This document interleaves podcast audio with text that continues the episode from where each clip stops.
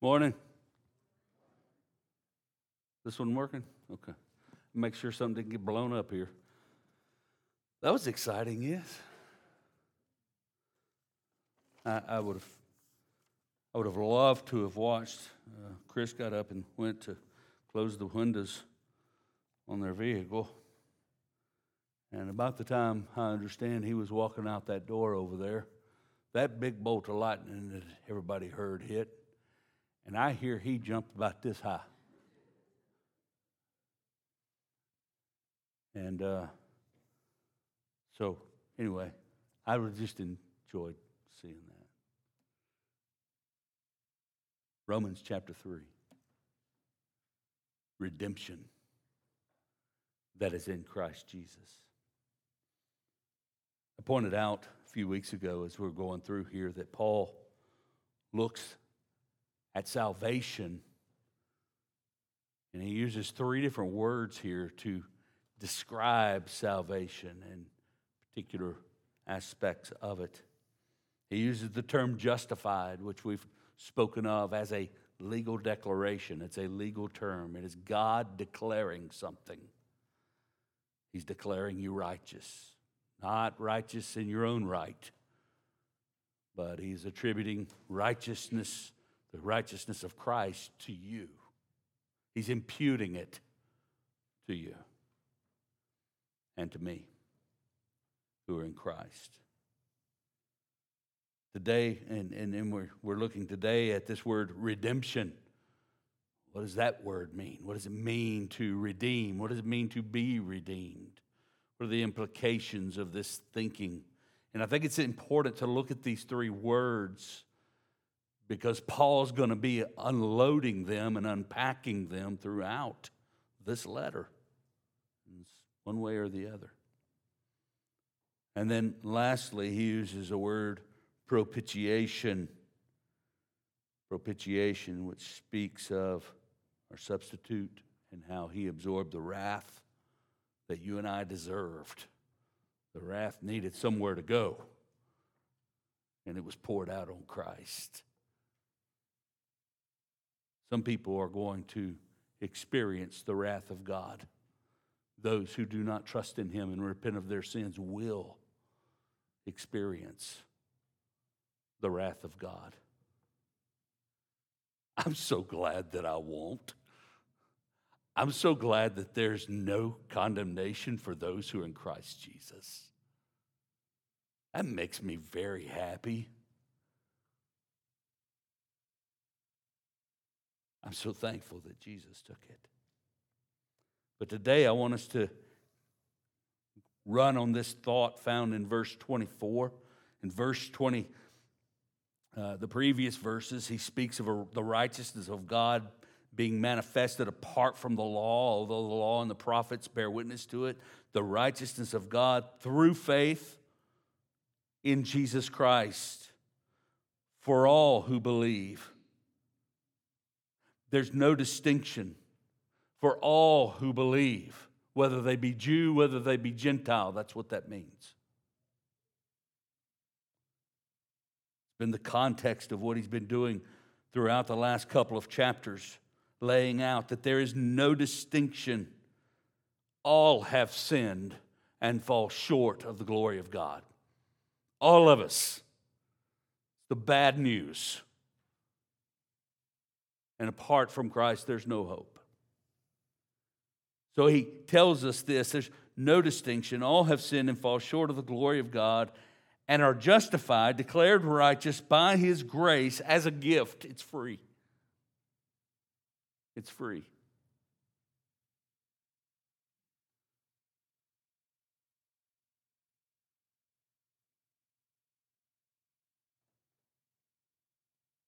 We look at this and we see that this justified by his grace as a gift through Greek dia through It comes through this. It comes through the price being paid. That's what redemption is. It comes through Christ Jesus. He's the only one who could pay the price, and he willingly did.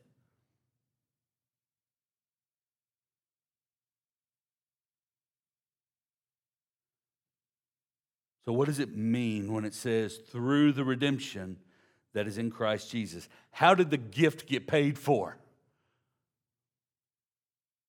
Through the redemption, through the price being paid. We're looking at the atonement.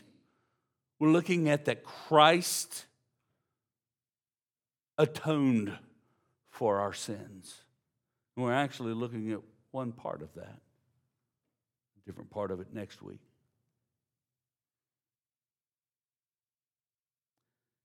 You know, years ago, 20 something years ago, I uh, started a few different ministries that reached people that nobody else was reaching. Nobody else was going to. Some of them were in slums, some of them were in drug houses, some of them were in prison. And it wasn't the prisoners that we started a ministry for, it was for those who guard them. I had never been in a prison before. Not for lack of trying, okay? But I had never been in a prison before. And we had a warden at Cofield who was a member of our church, and he said, Come on out, I want to walk you through.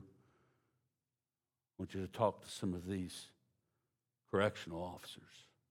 And so I did. I won't go into all that ministry and everything. I'm just giving you a reason why I was in a prison. And I went in there and I started walking through, and all these people were in a line. And just in case they couldn't form a line on their own, there was a yellow line running right down the hallway, okay? They were supposed to get on that yellow line. They were directed to do everything that they did. They were granted permission to do everything that they did. They didn't go freely, all of them. Some of them were in maximum security, but they were said, told, get on that line. They weren't allowed outside the walls, they were prisoners. They were paying a price. They were guilty of something, and there they were being told what to do. I came to the conclusion very easily I'd never need to get put in here because I wouldn't get on that yellow line very easily.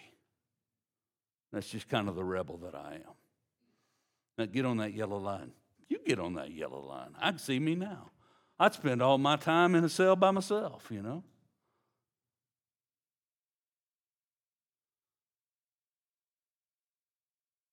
They were prisoners. They were being led about and permitted to do only what those who were leading them about could do. Prisoners. And that's what you and I were. Some of you still are prisoners to sin, captive. Can't break out, can't get out.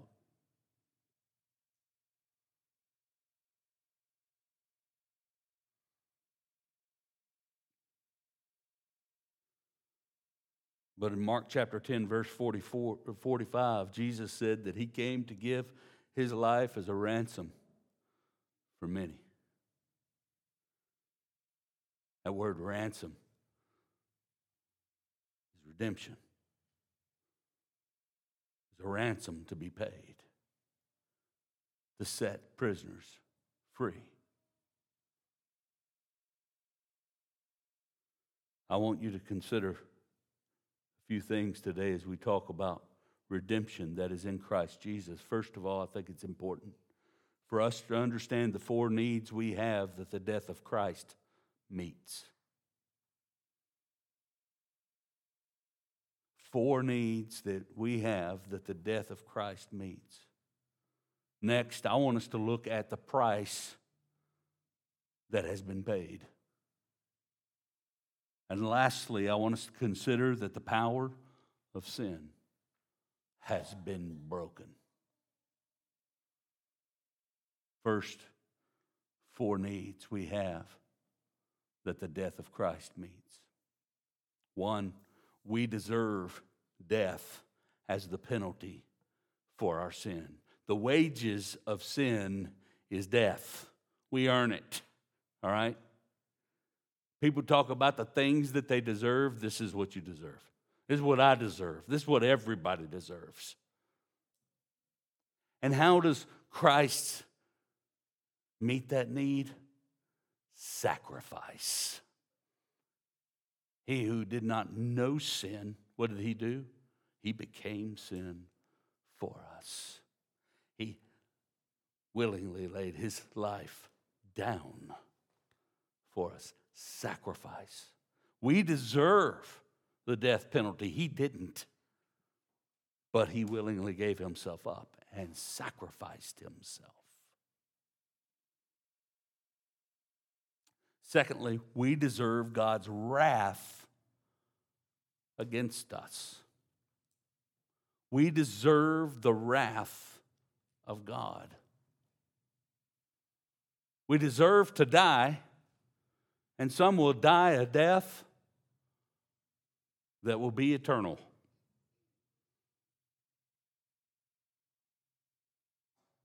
And they will be receiving the wrath of God that those who are in Christ won't receive. I, I always have to say that just to keep myself from getting depressed, okay? I got to remember that's not mine. I don't get that wrath. Isn't that great? Because Jesus meets the need there. He bore it, He took it. He took my sin and He satisfied the wrath of God on the cross.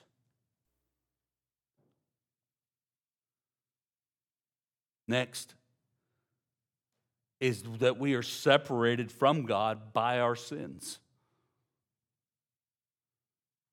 The need that we have is to be drawn near, but we can't come near because our sin separates us from the living God. I meant to tell you it's propitiation that helps us out with the wrath of God. I had to go back to that. But the separation from God. He calls that later on in Romans reconciliation. We once were enemies, and now we have come to have peace with God. How so? Through the justification of God. He has reconciled us and given us the ministry of reconciliation. Paul writes. The last need is, is that we're in bondage to sin and Satan. We're followers before Christ of the prince of the power of the air. We are bound to him, and we know no other. Slaves to sin, the scripture says. But Christ sets us free. It's this last one that I want to talk about, and the first one. Next week, we'll talk about the second one. Last week, we spoke of the third one. These are four needs that we have that Christ meets in the work of the cross. Let's look at that price that has been paid. It says here, that those who fall short of the glory of God are justified by God's grace as a gift through the redemption that is in Christ Jesus.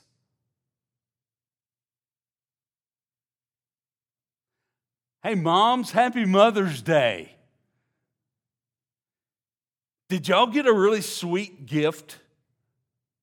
Huh? Yeah? Some of y'all are going, okay, all right, some, some of y'all, it's coming, okay? Maybe this afternoon, right? Gina was on the Amazon account when I ordered her Mother's Day gift. So I ordered it and I said, Happy Mother's Day. And she looked down, boop, there was, you know. That's not very, you know, surprising or anything. Look, there's a lot. Okay, never mind. A gift. You get a gift. Somebody has to pay for the gift. It's received as a gift. It's by His grace as a gift. God's giving something. On what basis?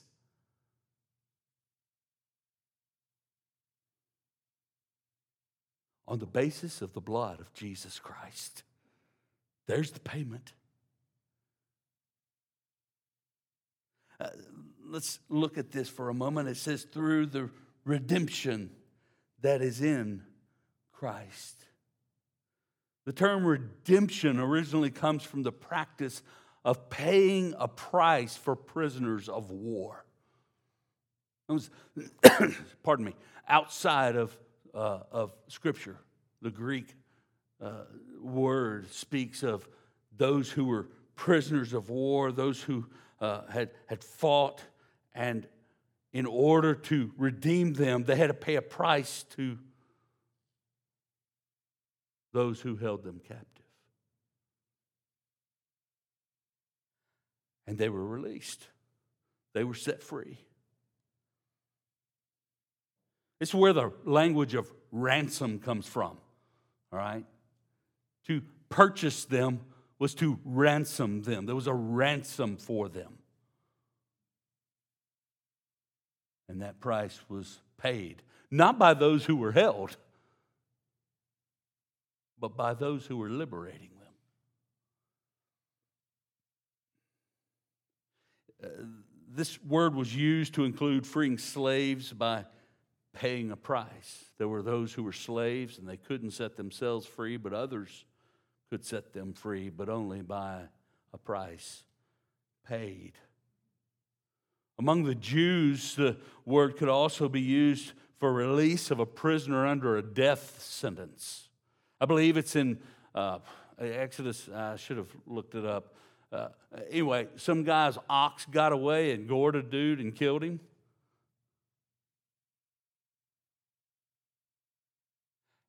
And they could be under the penalty of death unless someone redeemed them. And they could be redeemed at a price.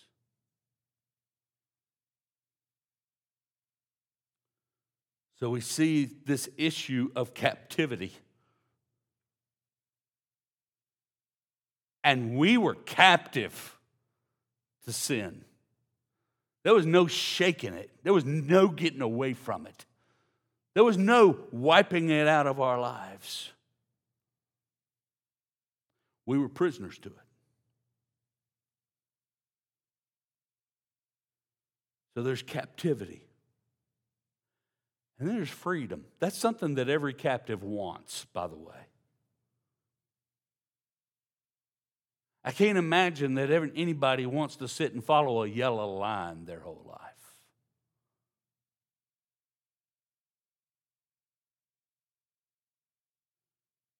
They want out.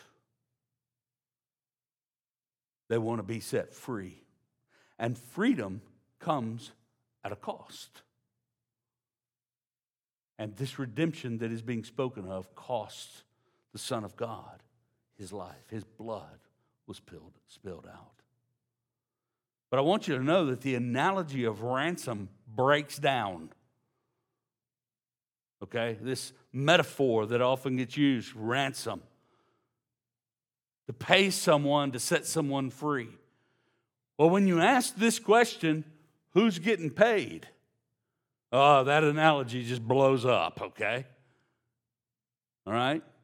Who, who's, who's getting the payment on this, on this ransom? It falls apart because you're not going to say, well, he paid Satan. No.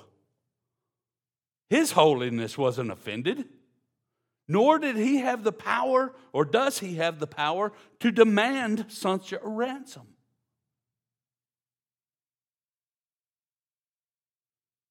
So, all analogies break down, by the way. I mean, they just do. We try our best, but that's what happens. I, I, who, who's getting paid? Well, it wasn't Satan. And let me tell you, we're never told outright who gets the payment. We don't want to say, well, it's the father who gets the payment because the implication of that is that he was the one holding them in captivity of sin.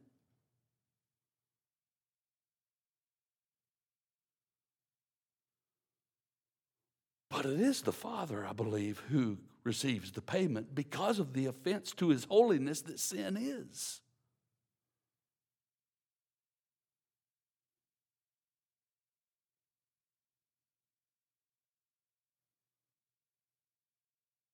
It's best just for us to understand that we get the idea. Christ became sin for us. He paid the price. Our sins were laid on him. The debt has been paid. That's good news. I love it when debt's paid, don't you?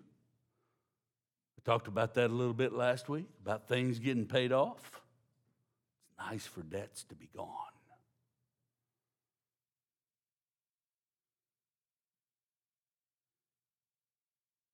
So it speaks of those being prisoners and those needing to be set free. What is this redemption? Well, Scripture tells us it's the forgiveness of sins. Look with me at Ephesians chapter 1. Ephesians chapter 1.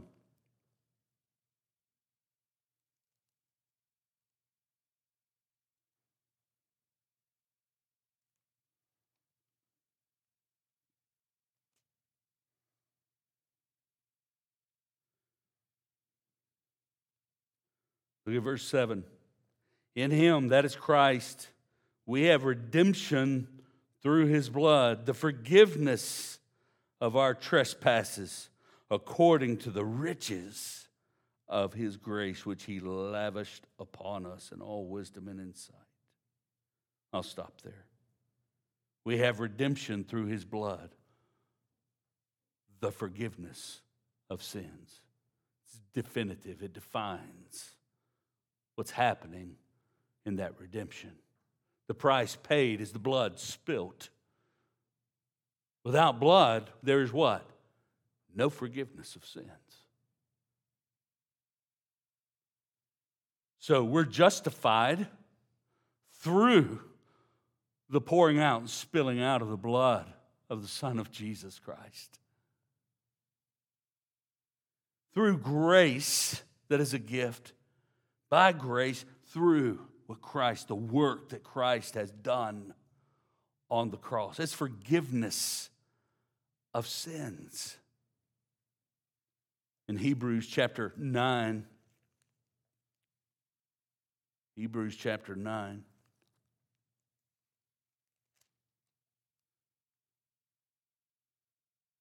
Verse 15, it says this Therefore, he is the mediator of a new covenant. That's Christ so that those who are called may receive the promised eternal inheritance, since a death has occurred that redeems them from the transgressions committed under the first covenant, redeems them from the transgressions, these things that bind, these things that hold.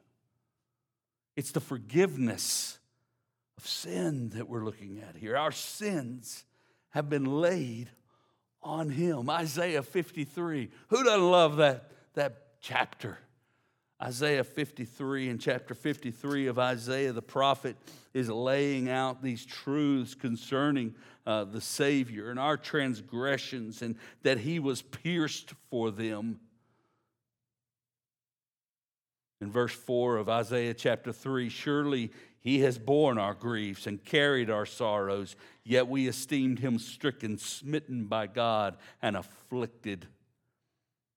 But he was pierced for our transgressions, he was crushed for our iniquities. Upon him was the chastisement that brought us peace, and with his wounds we are healed.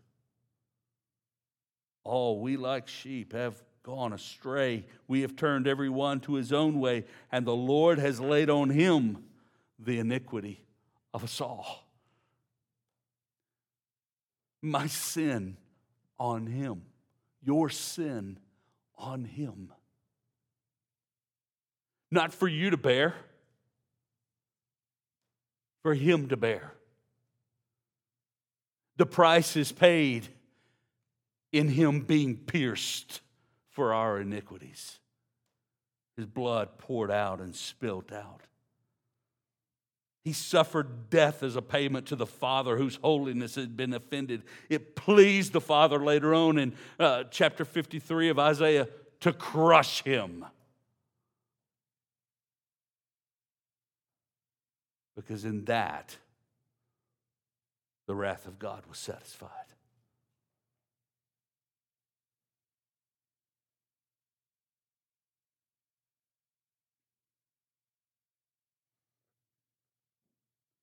We're saved through the redeeming work of Jesus Christ on the cross, Him bearing our sins. Can you count them?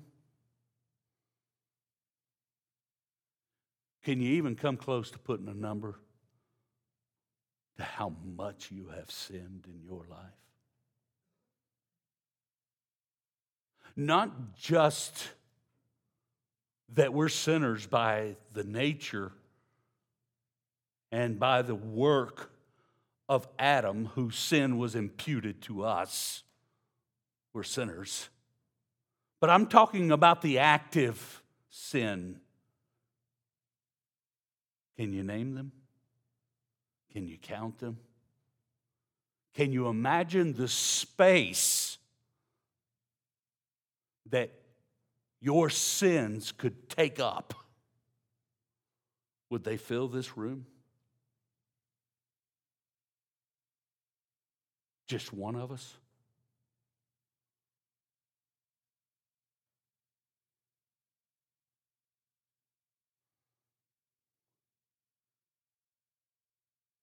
And he laid on him the iniquity of Rick Dees everybody else who would call on the name of the Lord.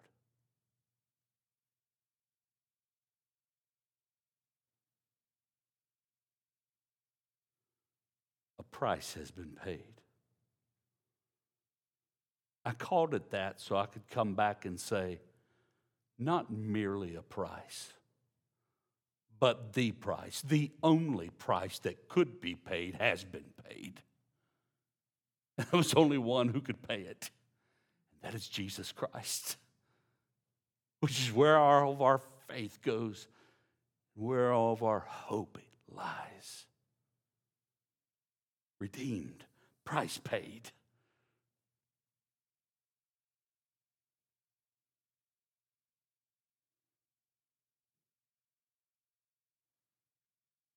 This price has been paid, but I want you to know result of that.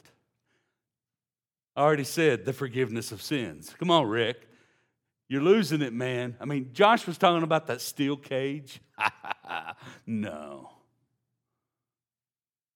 You see, the forgiveness of sins, not all that redemption does.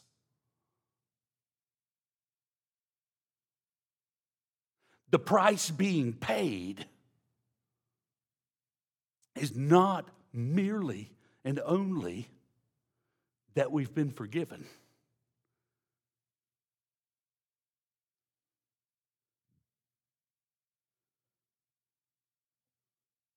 Turn a page over, maybe not even that far if you got small print, okay? To Romans chapter 6. I read this during my pastoral prayer.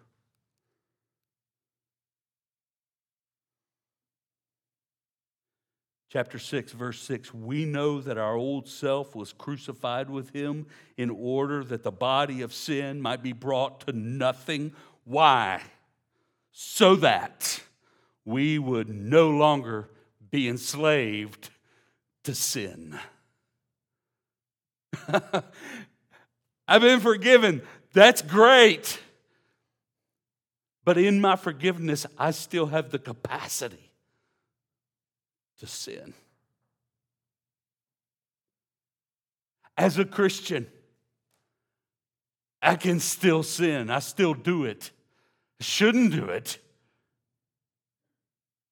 But I'm kind of like old Paul in Romans chapter 7. I can't wait to get there.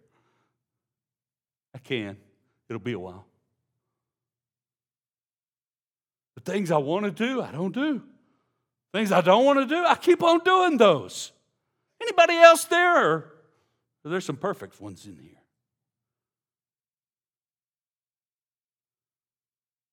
We don't use that as an excuse, we use it as a reality.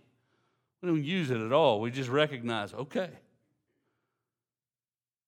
But we plow through and keep striving for holiness. But what does it say here? So that we would no longer be enslaved to sin.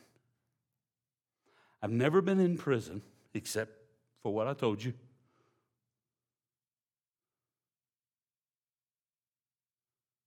But if I were, the day of release would be the greatest day of my life up to that point. I would want out. Where are you going? I don't know. But I'm not bound by this anymore. I have some instructions to follow this way. I think that's where I'll go. I have some direction to go and follow a different way than what I've known here in this place where sin is all there is. Every thought captive to sin. I got to get out of here. And the only thing that unlocks that is the blood of Jesus Christ. That work on the cross. The power of sin has been broken. Look with me at Hebrews chapter 2. I, am going to hurry. Hebrews chapter 2, verse 14 speaking of the incarnation of Jesus Christ and how he became like the children, since therefore Hebrews 2:14 the children share in flesh and blood he himself likewise partook of the same thing, so that so that through death he couldn't die before that by the way he might destroy the one who has the power of death that is the devil he doesn't just destroy the devil. He doesn't just destroy the, the things of, of death. He doesn't just destroy sin and forgive it. Look what he does and deliver all those who, through fear of death, were subject to lifelong slavery. It's all we knew. He set us free. Set free, liberated. Wonderful, glorious news.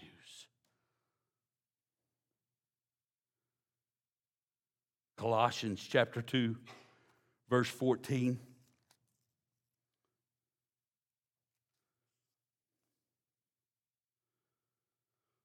Speaking of captives, again, don't be captive to philosophy and empty deceit.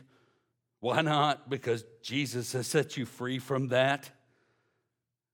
He says here that God made alive together with him us, having forgiven us of all of our trespasses. There it is. I love that. Forgiven. All my sins gone. All my sin, past, present, and future, forgiven. Wiped away by the blood of the Lamb. And then look what it says by canceling the record of debt that stood against us with its legal demands. How'd he do that? He set it aside, nailing it to the cross. There it is glorious redemption. And what did he do? Verse 15, he disarmed the rulers and authorities and put them to open shame by triumphing over them. You can't hold them. He set us free, liberated.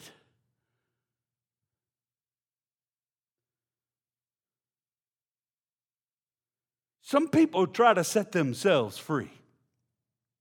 And they try to do things and walk a particular way and look a particular way.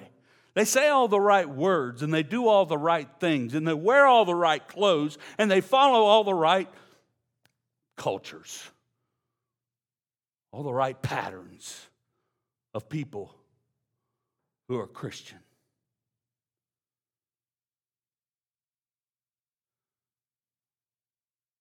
That redeems nothing.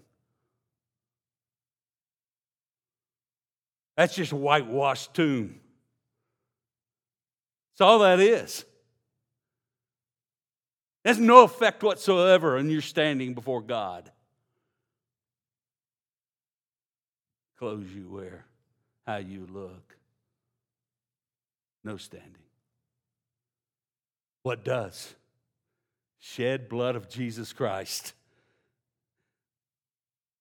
takes away our sin, sets us free to walk in righteousness. Isn't that great? You couldn't do it. You couldn't live toward righteousness apart from Jesus Christ.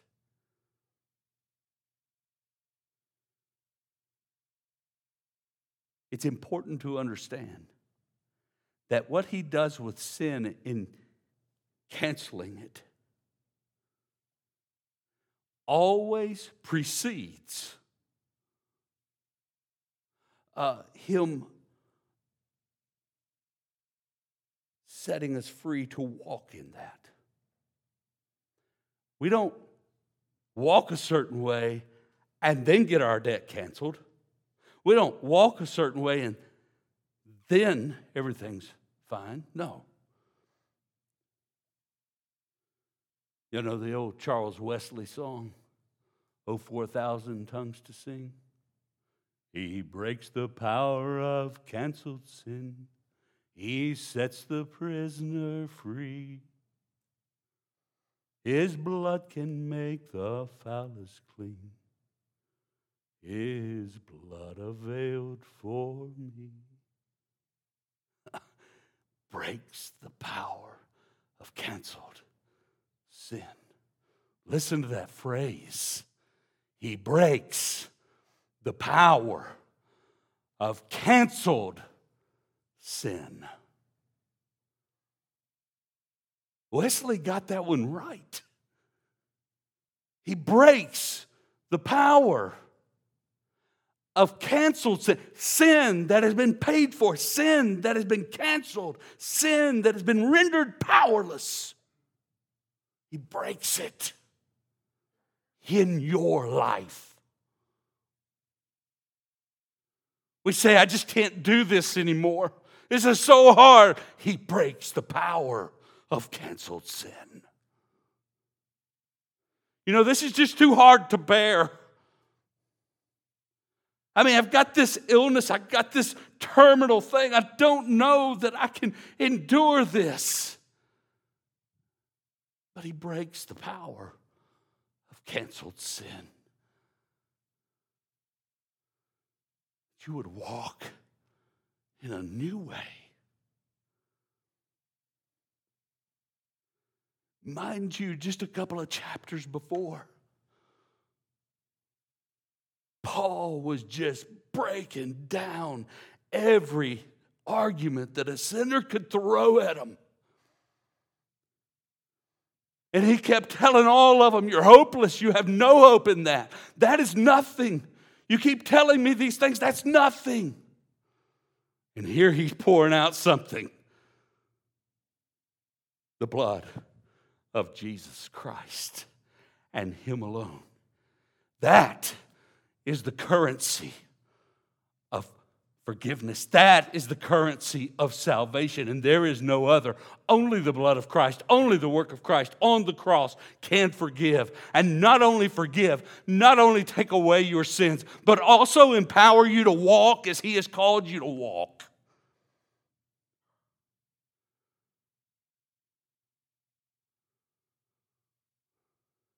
It's there. If you have trusted Christ if you have repented of sin. That power is in you to live and to walk as He has called you. And it's the power of the cross power that redeems, power that liberates. Not for you to do what you want, but to walk in the righteousness of Christ to walk in the righteousness that He has called you to, to walk and to live toward holiness and for the holiness of God. That's what He's called us to. Let's be those people. Let's be the people who walk in that way. Not in judgment of others. That's not our job. That's God's job. Oh, we can be discerning and know that's wrong and that's right. But instead, walking in a way that's pleasing to God, that shows the liberty that He's poured out and delivered us from. So that when we speak to others, we speak to them about the beauty of the work of Christ, the gospel that saves. Redemption. It's only in Christ. And it forgives and sets you on a new course. That's what he's called us to. Let's walk in the power of the cross of Jesus Christ. Let's pray. Father, we want to thank you for setting us free from sin. We have no reason, no excuse to walk in sin as believers, but we find ourselves stumbling often. And Lord, I pray that you would not let us give up day in and day out. That when we fall, we keep trusting in the same one who has saved us and delivered us and set us free toward righteousness from sin. Lord, I want to thank you that your salvation is extreme. That you deliver us from death into life. That's an extreme salvation. And I want to thank you, Lord, that not only do you give us life, but you empower us to live. And so, Lord, let us be submitted to you and to your ways and help us to endure to the very end.